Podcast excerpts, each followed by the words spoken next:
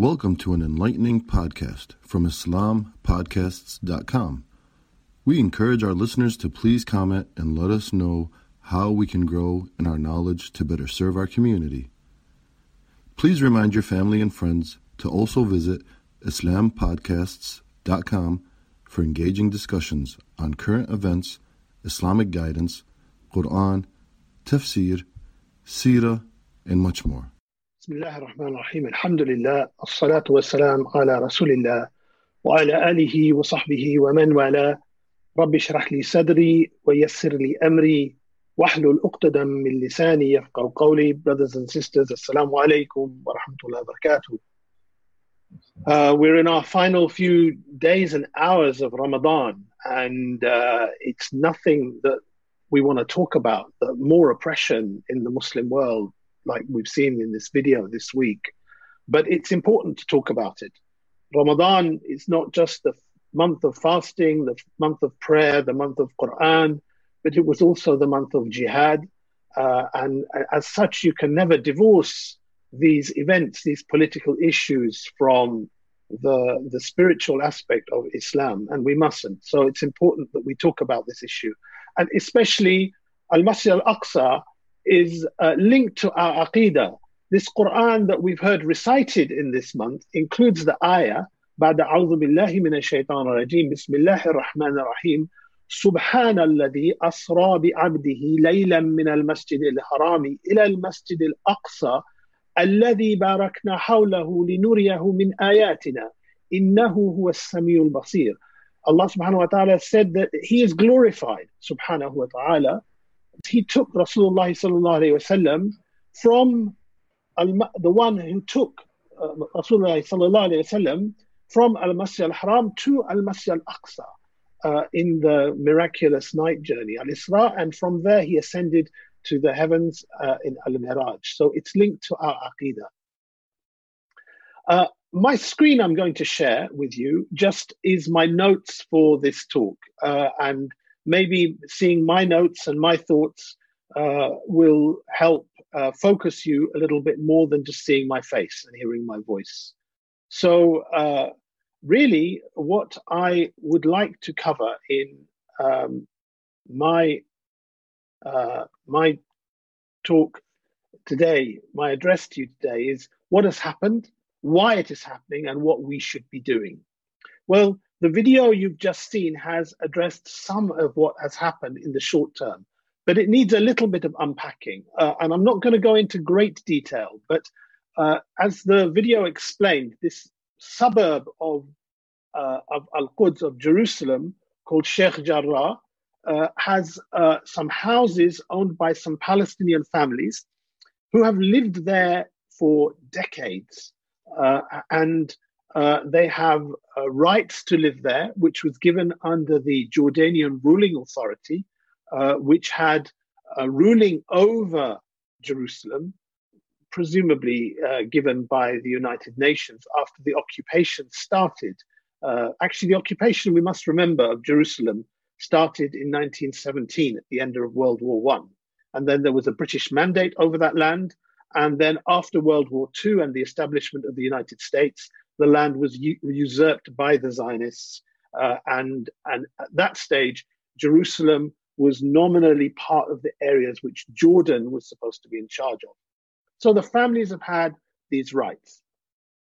The so called settlers, or really occupiers, have uh, been claiming those, uh, that, those houses and that land uh, based on some uh, spurious evidence they have, funnily enough, dating back to records from the Uthmani Khilafah, um, which is a joke if they use that as a basis for their criteria, because on that basis, the whole of the land would, uh, none of the land would be uh, given to them. Um, but the ruling on this land is due just this week. So things have been escalating over the last week. But it isn't just that that's been escalating. Those people who've been following events in Al Quds over the last month have seen that uh, Palestinians who enter the old city often enter from a side where is the Damascus Gate, which is the that's the side where the neighborhoods where a lot of the Palestinian families live. They enter from the Damascus Gate, and the security forces have been closing off the Damascus Gate, uh, and access to them. And in the middle of all of this, settlers came and did massive protests calling for deaths to Arabs and, and these kind of things, which, which heightened the tensions in this last uh, week. The day, the day in this last month, the day they did the protests, they were even smashing people's houses and abusing people when they did that, with the impunity because they're backed by the security forces. So all of that led up to the events in the video and ultimately the storming of Al Masjid al Aqsa. And the events really are not going to die down very quickly because uh, the the ruling comes this week, and indeed the uh, the politicians there of the occupying authority are basically saying they want to postpone the verdict. So, but this, when I say what is happening, this is just a snapshot of what we've seen in the last few weeks. Question of why it's happening needs to be looked in two ways. One is the local events that are happening on the ground, and the other is the geopolitics that affects the whole region when you look at the local events, and I, I, say this as somebody, I have to plead a bit of ignorance here. I, I, Alhamdulillah, I was blessed enough to visit Al Quds and Al Masjid al Aqsa about two and a half years ago. And the impact of some of the things we hear about on social media or on the, the television media or print media doesn't become clear until you go there and you speak to people who are living there we know the whole land was occupied, as I say, first of all in 1917 uh, and then in the late 1940s by the Yahud. And we know that the whole land should be under Islam. From the United Nations perspective, part of the land should be with the Yahud, part of the land should be with the Palestinians. And even that is disputed because in 1967, in one of the fake wars that happened, uh, land in the Palestinian area was occupied. And according to the United Nations law, that's illegal occupation. Yet still, Jewish occupants, occupiers go and live in those areas which are uh, nominally meant to be the Palestinian areas, and those people are called settlers. And you kind of have this picture from the term settler and the communities they live in that they're just kind of living in small little communities or enclaves. When you look in reality at what those settlements are, they are like almost cities within cities. They're, they're huge conglomerations of buildings that stretch for miles through somebody else's land. So it's not just that the, the land was occupied and colonized and stolen, and the Palestinians were expelled in Al Nakba. It's not just that. It's the, the areas that even now, that the people who are responsible for that colonization and expulsion say should be under, under the Palestinians. These huge colonies are built, stretching for miles, as I say, like a snake snaking through the landscape. Uh, you can be driving for 15, 20 minutes, and you will see, you'll be driving past this built up area, which is all like just one settlement. And and then the scale of you it like hits you in a breathtaking way of what what's being stolen, and that's somebody else's land that that's been built on. These lands, the title deeds of those lands, are owned by families for for hundreds of years sometimes. And how that starts is very interesting. When you speak to the people there, sometimes you'll go in an, a neighborhood, a, a, a Palestinian neighborhood, and there'll be one billion, one building with the, the occupying Zionist flag on it. And that one building is the start of the colonization of that area. And that one building came, either it was stolen by brute force.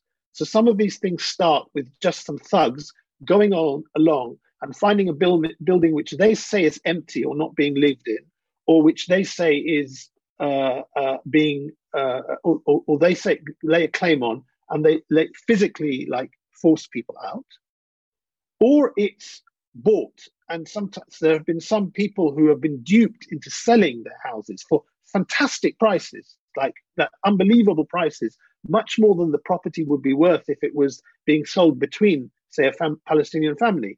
But somebody externally, so either from the USA or sometimes I've been told from the UAE, will act as an intermediary and buy a property and then sell it on to the Zionist occupiers. All through kind of pseudo litigation. So people are told they didn't have building rights or they didn't have ownership rights or they haven't maintained their properties to an adequate standard. And so through the occupying court process, the, the court process of the occupiers, it's basically uh, taken uh, that the property is taken over. So literally, you get this house by house stealing of an area, and that one house starts, and then other houses join it. And as soon as you get some settlers in that predominantly Muslim neighborhood, or predominantly sometimes Palestinian neighborhood, because it could even be a Christian neighborhood, then the occupying security forces come and start defending those settlers and preventing the local people from living their lives as normal. And, and ultimately, that can even lead to stealing of the holy places. So, the, the most striking place where you see this happening actually is the, the city of Hebron, Al Khalil, where Ibrahim salam and some of the other Anbiya salam are buried, and there's a Masjid al Ibrahimi.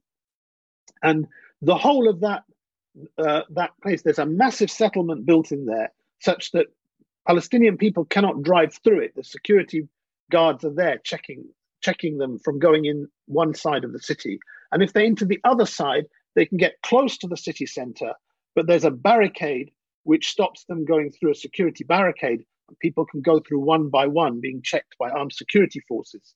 And the masjid, which started off as a masjid under the control of the masjid authorities, and if uh, Jewish pilgrims wanted to go there, they could visit, has now become controlled overall by the Zionist occupiers. And even there'll be days when they take over the whole masjid, but in general, it's divided in two, with one side, side for the Muslims and the other side for, for the Jews. Uh, but literally, the control has been taken over. And that model for Hebron can be seen happening in other cities, in Jaffa, in, in, in other places that have been occupied. And ultimately, that model is being adopted in Al Quds itself. And what people have seen over the last few years has been in Masjid al Aqsa itself, certain areas, first of all, cordoned off where the Palestinians, the Muslims, couldn't worship in them. And they're being nominally uh, taken as heritage areas or for archaeological exploration and this sort of thing.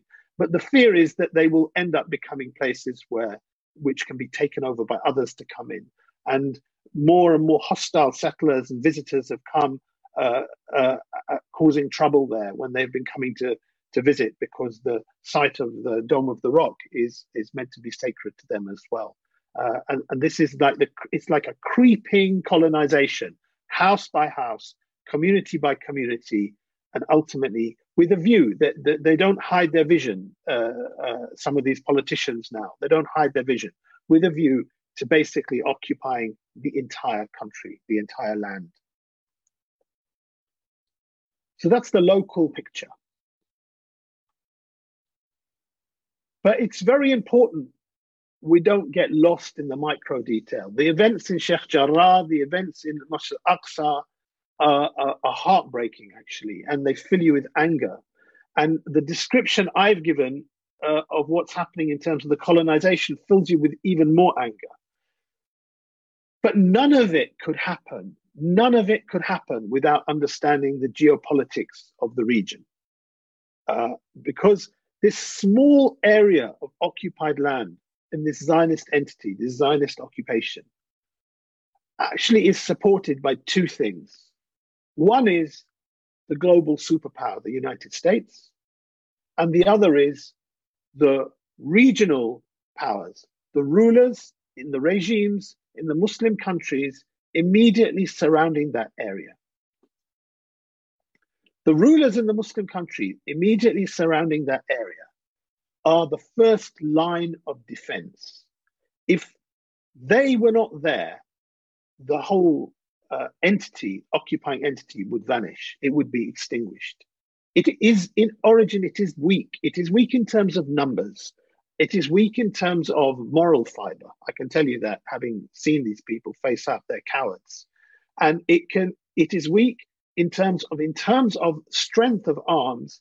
If you pool together the military capability of the neighboring Muslim countries, they dominate over even the strength of this, with all the support it gets from the United States, Britain, and Europe. Uh, it, they dominate over it. So, if it if it was not for these uh, regimes in the Muslim countries that support this occupation, it would vanish. It's often said if every Muslim from these surrounding countries went and just spat on there, they would drown. It's it's literally it is like that. So you cannot divorce what is happening from the geopolitics. In fact, it is ironic that the uh, not ironic. It is shameful that this escalation has got worse at a time where we have seen what has been called normalization of relations between different countries. So previously, Turkey, Egypt, and Jordan all recognized and had diplomatic, trade, and even military relations with the Zionist entity. In the last few months, we have seen them joined by the UAE, by Oman, by Bahrain, by Sudan, and by Morocco. And all of that is by design. Now, these countries actually had pre existing relationships behind the scenes, covert relationships, but not overt relationships. And they've now got overt relationships. And this was brokered by the Trump administration in what Trump called his deal of the century. And the argument was fundamentally this uh, the Zionist entity should have warm relations with all these countries individually. The countries would benefit primarily through trade and economy, but also there was some uh, some some security element to it. So some of these countries have been on U.S. watch lists as dodgy countries, and they would be moved off of these statuses. So this particularly applied to places like Sudan.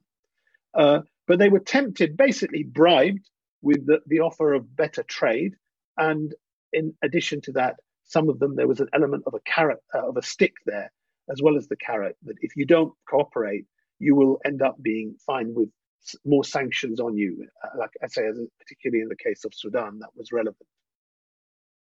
So uh, that was part of Trump's deal of the century. The other part of it was putting a deal on the ground for the Palestinians, which was even more humiliating than the deal that they've had through the Oslo process, uh, which was pretty humiliating, where they've lost most of the land, which was even supposedly given to them by the UN, when in reality, the whole of the land should be in the hands of uh, the Muslims of Palestine. So, uh, how uh, people were expected to swallow this, where even more of the land was taken away from them, even the settlements that have been built would be uh, legitimized as rather than in international law rather than being illegitimate occupation, they would be part of the Zionist entity recognized in international law. Um, uh, and, and, and the Palestinians should basically take it or leave it. And the idea was that uh, this was supposed to broker a deal which would move towards the two state solution, which the United States wants to see. The, this is the geopolitics of the region. And this is important to understand for us, brothers and sisters, not just because of what's happening in Palestine, that none of these events could happen without the impunity that these people have, both from the United States, but also from the regimes of the Muslim world in the neighboring area. None of these things could really happen. And none of these things could have escalated like this without that kind of impunity. And it's important for us to look at this in the context of other places in the world, because those who are watching the politics of Kashmir at the moment in Pakistan can see that the government of Pakistan, the regime in Pakistan, and the Indian government are having bilateral talks. Uh, General Bajwa gave a speech in March where he said that, you know, uh, uh, uh, improving relations with India will mean a great boost economically for the whole region, uh, and that uh, in in the and the biggest obstacle to that was the issue of Kashmir. So you can see it's almost like the same bribery and temptation is being put before the people of Pakistan to normalize relations with India uh, and settle the Kashmir issue in a way that does away with it from the point of view of the Pakistani government's point of view And Allah knows what dhulum the people of Kashmir would face if uh, if they, they didn't even have a single voice speaking for them from the point of view of, a, of a state in the world.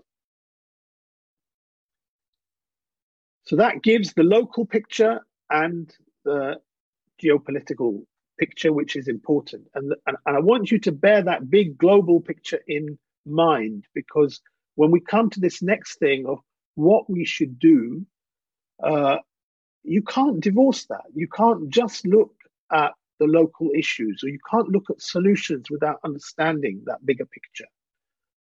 What do others say? Well, some people say we should pray and make dua. Well, Alhamdulillah, I agree with them. I, I don't, anyone that says that a Muslim should not make dua for his brothers, should not invoke Allah for a solution, is, is deluded about their Islam. The power of dua is immense, and dua made with a sincere heart brings you and me reward, and inshallah, can uh, we hope to move that our dua is responded to by Allah subhanahu wa ta'ala to change the reality. But I will come back to dua in a minute because dua is not something that is unlinked to action. Some people say we should raise awareness. I, I agree. Uh, we were speaking to some family in Pakistan in the last day or two.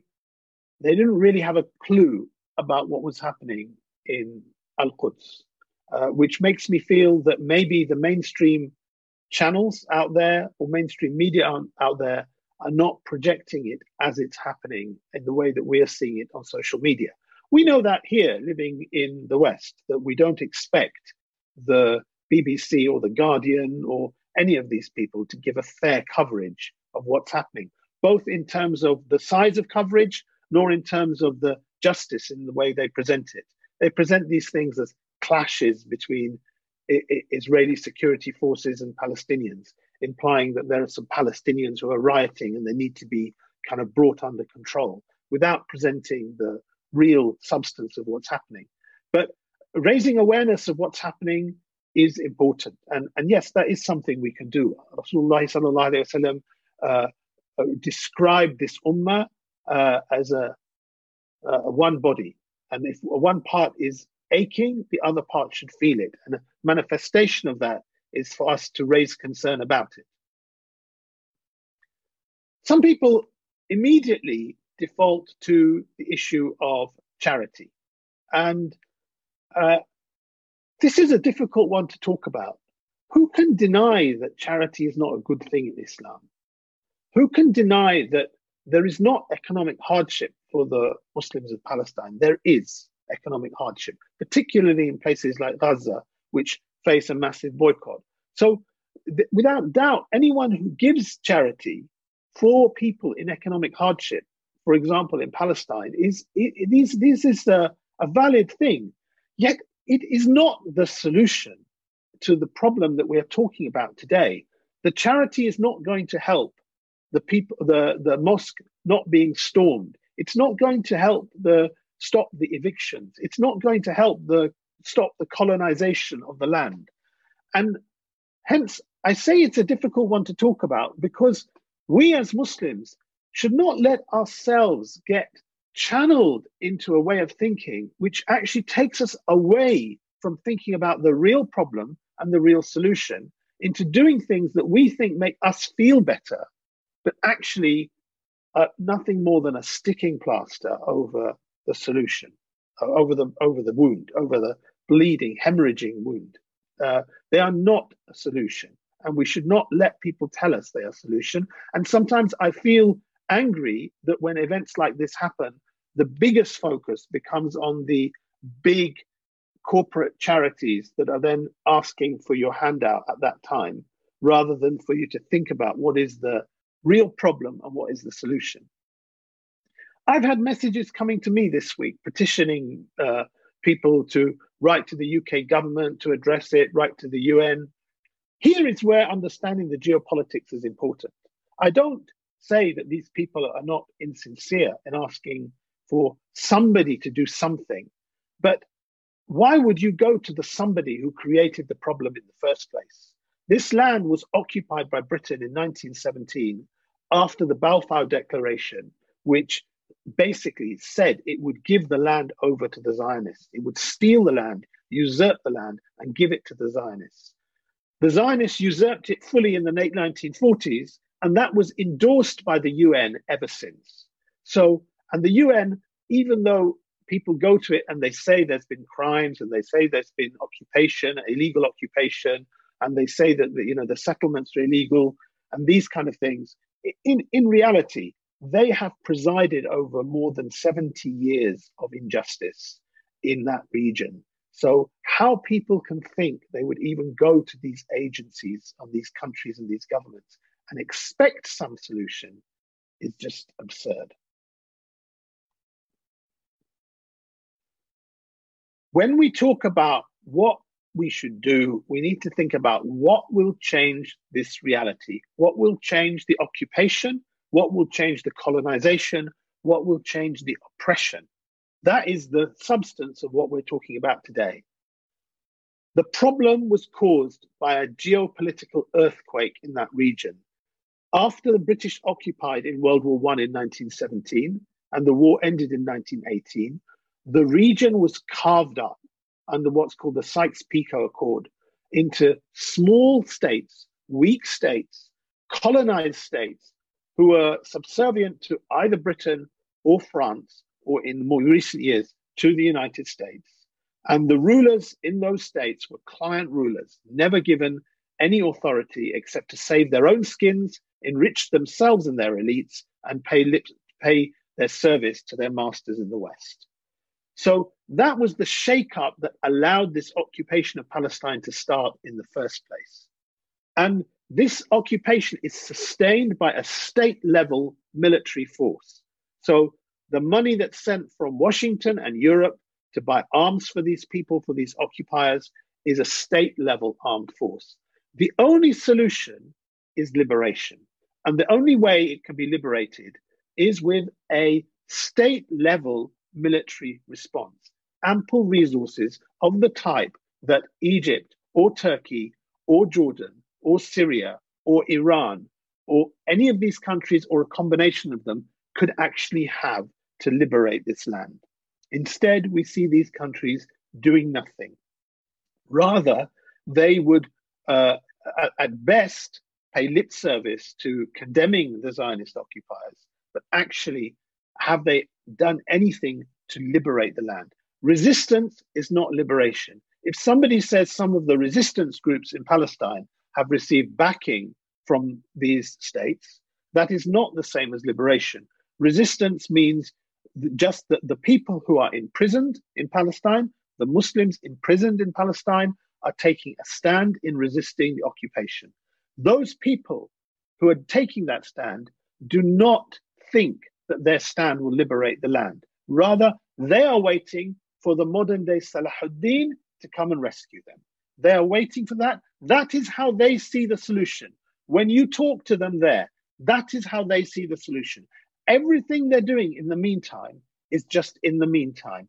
But they see the solution that somebody needs to come from outside to rescue them. Now, those armies exist, that military capability exists. Those people who have the capability to change the munkar with their hands are there and they are accountable by Allah. Uh, they're accountable to Allah and they will be accounted by Allah. But for those armies to go, it needs a political will. Armies just don't go by themselves, they're sent by governments. And therefore, in order for that to change, you need a political change in the region. To realize that political will to send the armies, and to reverse the change that happened in 1917, 1918, both in terms of occupation, but also in terms of the division of the land, the ruling by kufr, ruling by secularism, and uh, ruling by monarchies or military dictators, and having artificial divisions in the land. Rather, you need a change. And really, this is why when we talk about khilafah, we talk about the unity of the Muslims under one Amir, ruling by Islam, who will mobilize the resources of the Muslims in order to realize the liberation. That could be military, that could be diplomatic, that could be political, that could be economic, it could be in every single way. It could be use of its media. But it, it all needs to be focused and delivered towards changing that occupation, removing the, uh, the, the, the colonization of the region, removing the occupation of the region, removing the dhulm, and replacing it with the justice of Islam. Because Islam is the only deen that has successfully ruled in that part of the world where Jews, Muslims, Christians, and others have lived side by side for decades or centuries at times without any conflict between them, for centuries without any conflict between them. And yet, when you see that Islam removed from the region, you see Muslim fighting Muslim, and you see the colonizers coming and fighting everyone. And this, brothers and sisters, fits with uh, the solution that Allah Himself tells us in the Quran. And it, it, this mobilization of the military to send a real jihad, not just a few guys with backpacks and trying to do their own thing, which will not actually liberate the land, a real jihad, a real armed forces there to liberate the land. Allah says, وَمَا لَكُمْ What is the matter with you? وَمَا لَكُمْ لا تقاتلون في سبيل الله والمستضعفين من الرجال والنساء والولدان that you don't fight in the way of Allah for the mustad'afin, the oppressed amongst the men, the women and the children الذين يقولون ربنا أخرجنا من هذه القرية الظالم أهلها the ones who say the oppressed men, women and children who say our Lord ربنا take us out of this oppressive city, this city of oppressive people. Take us out of this land of oppression. وَجَعَلْ لَنَا مِن لَدُنْكَ وَلِيًّا وَجَعَلْ لَنَا مِن لَدُنْكَ نَصِيرًا And appoint from yourself, Ya Allah, a wali, a protector, a nasir, a helper. And, and this ayah was actually the context of this ayah being revealed. The, uh, the, the Qarya al-Zalim, the one that the, the, the city where the, where, which of, uh, uh, of oppressive people was Mecca. It was not Al-Quds, it was Mecca. It was Mecca before its liberation. It was Mecca that the people, the Muslims left in Mecca after the Hijrah, including uh, Ibn Abbas an, and his mother. Uh, may Allah be pleased with them both, who were left behind. Ibn Abbas said about this ayah, it is included myself and my mother. We were amongst the mustadafin in Mecca, facing the dhulm of the mushrikeen in Mecca. And who was the wali and nasir that Allah sent? It was the Rasulullah sallallahu alaihi wasallam when he came uh, with the Fath al-Mecca in Ramadan to relieve them of their oppression. And so, you know, uh, subhanAllah, after this event, reading the tafsir of this ayah, I, I used to give the example of Salahuddin that people are waiting because he did the same centuries later when he mobilized. What did Salahuddin? He mobilized the Muslims to unify, to unify, to end their differences, and to focus on liberating Al Quds rather than fighting amongst each other. So he did exactly what is necessary then as what is necessary now. Rasulullah wasallam in Medina, he had the Islamic authority, the Islamic State in Al Madinah Al Munawwara. He, he and he mobilized his troops to make the liberation of Mecca in Fath al Mecca in Ramadan. And Salahuddin, he unified the people under a political authority and he sent the armies to liberate. So it should not surprise us that when we say the solution to this problem today is the same thing there needs to be a political change where the land, the, the, the, the divided states are unified. They are united under one ruler, under Islam, who mobilizes all resource to liberate that land in order to uh, uh, uh, prevent that. So when we say, what should we be doing? There's the easy part.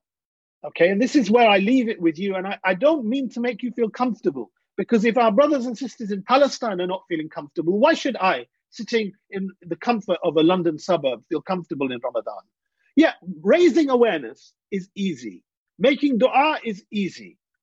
Telling your local imam to address it uh, in his khutbah or, on Laylatul Qadr or uh, uh on a it's easy. All of these things are easy for us to do. The hard is the action which is linked to the dua. So if I make dua to Allah and say, Ya Allah, liberate Palestine, liberate Palestine, unify the Muslim lands, unify under a sincere leader like Salahuddin, send the armies to liberate Palestine and end the dhulm there and re-establish the uh, justice of Islam over the region so that the people that live there who have a right to live there, whether they be Muslims, Jew or Christian that have a right to live there, can live in peace under the justice of Islam. Then I have to do the action that can be linked to that. So here, then people start thinking, well, what do I do? That's the challenge. what I say to you, brothers and sisters, is one step in the right direction to a solution, towards a real solution, is better than a thousand steps to any false solution. So, so think with your head a bit more than your heart in terms of like when people start talking about things which are easy for you to do, like you know, sending a petition to Downing Street or going to protest after Downing Street or giving more charity. I don't say these things are not meant with sincerity, but none of these things is going to change the reality there. Not one. Not one. In fact, if you believe in miracles that maybe it could change the reality, then you might just as well sit at home and do dua because that is the real investment in looking for a miracle. You might not as well bother doing the other actions associated with it because actually they are you you know you might as well do the gardening then and expect that's going to bring the solution. Because these are not actually anything in the right direction. One step in the right direction towards a real solution is better than a thousand in the wrong way. So there are some things we can do. One thing that muslims should be very careful about is reject all legitimacy of the Zionist entity. Now, you know, earlier on in this talk I gave, I used the I word. Okay, my tongue slipped and I used the I word. The I word meaning the name that they give this entity. The I word gives it the legitimacy as a country. So I make a point of really trying not to say that word. Why? Because it isn't. It's an occupation. It's not a country as one person said to me today in a message, it doesn't have a history, it has a criminal record. It is an occupying power, a nationalistic occupying power, no less. It's not a religious state, it's a nationalistic state.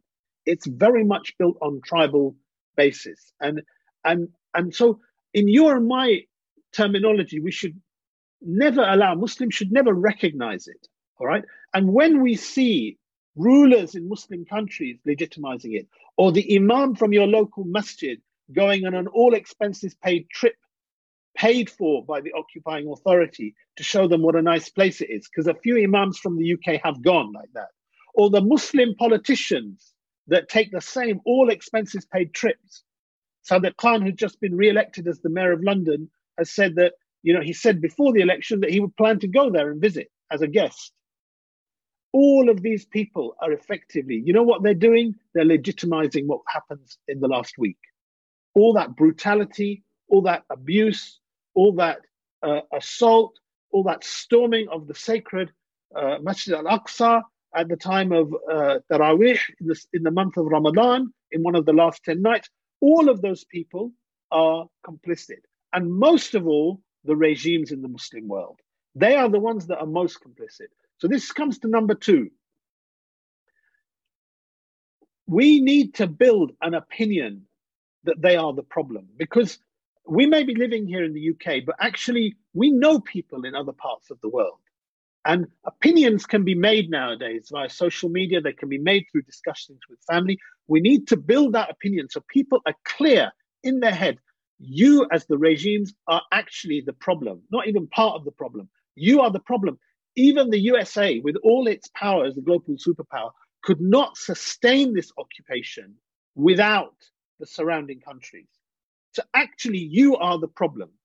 And when we say in this uh, pamphlet, this uh, infographic that we circulated, saying account the agent rulers and call their embassies, there are genuinely there are some countries like the UAE and Egypt which are so authoritarian. It doesn't matter who you call it the embassy, You aren't going to, those people, even if they agree with you, are not going to say what they think. But countries like Turkey, or in another context, countries like Pakistan, Indonesia, these countries are countries where public opinion matters. So, you know, if people call the Turkish embassy for argument's sake, the people on the other side of the phone will be fuming. Will be if they if they if they have a heart, if they have a, objective view of this, they will be feeling it and they will be discussing. Those are places which generate discussion. So you can help create this opinion that these regimes are the problem. They're not part of the problem. They are the problem. And actually, you need to build this opinion that the Muslim armies are the ones who need to mobilize. Because two reasons. One, ultimately, they are the ones who are going to be sent to go. So they have to be like even now they should know what is their responsibility. But but two, the regimes in the Muslim world themselves can't sustain themselves. They are only sustained by the military in most cases. Literally, there is if they don't have the military on their side, they will not be sustained. The biggest example of this probably you, you saw was in Egypt during the Arab Spring, where Mubarak was removed and Sisi's uh, took over the head of the army. The Muslim Brotherhood uh, came in as the ruling party with the support of the military. But when the military withdrew its support from them, the, the, the, the, the their ruling collapsed and they were oppressed by the Sisi's regime. Okay, the the military, the our dawah doesn't just stop with our social medias, our friends, our family, and these people. Our dawah, we want it to reach the ears and the hearts and the minds of every single one of the sons and daughters of this ummah. And that includes people in the armed forces. So we hope and we pray that as we do this action and we call for people to uh, realize the legitimate, the responsibility falls with the army to liberate this land, that Allah takes our call and if you make dua for that, that's the right action you're doing. So when you're hoping for that miracle, that, that your words and your deeds are carried to the right place and the right ear to move those hearts and change those actions to change the situation, you're doing that one step in the right line. So you need to do that. And, and part of this needs to be that you work for the global struggle for Khilafah. You work for that, you support that. Why? Because when the this solution I'm giving you is not just based on any old thing. I, I if you'd asked me this issue 30 years ago, I wouldn't have had a clue what to say from Islam, what Islam says. But by working with Hizb ut-Tahrir, by understanding the way that Muslims should think politically, as politicians, as Muslims, as dawah carriers, you begin to understand what is the responsibility from Islam in any given situation whether it's the situation of liberating an occupied land or after the land is liberated, how Islam would rule over an area as complex uh, as, as Palestine and Bilad al-Sham, with, with all its complexity and diversity of makeup of people. How does Islam do that? How did Islam manage to do that? For under the, the time of the Khilafah Rashida or the, the subsequent Khulafa for centuries, how did Islam do it? It didn't happen just because they were nice people. It happened because the rules and laws of Islam determined a way that the Islamic ruling authority would rule over its citizens with justice, protect their right to worship, protect their life, protect their property, protect their honor, protect their minds. Uh, this was the aim of the Sharia, not just for the Muslim, but even for the non Muslims. And the rights upon the citizen, the non Muslim citizen, is the same as the rights on the Muslim in terms of the food, clothing, shelter, education, health, protection, and these other uh, maqasid al-sharia.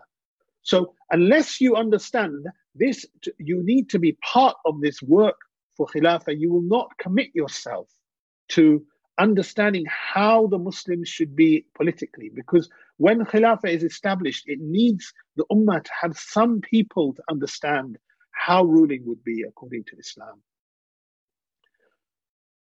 صلى الله على نبينا محمد وعلى آله وصحبه أجمعين الحمد لله رب العالمين Jazakallah Abdul uh, for a very informative, detailed, uh, comprehensive discussion presentation that you've given. Thank you for listening to this podcast. Podcasts on current events, Islamic guidance, Quran tafsir, and Sira are available at islampodcasts.com as well as on iTunes. Rate, review, and comment, and let us know how we can grow in our knowledge to better serve our community. Please subscribe, share, and tell a friend about islampodcasts.com.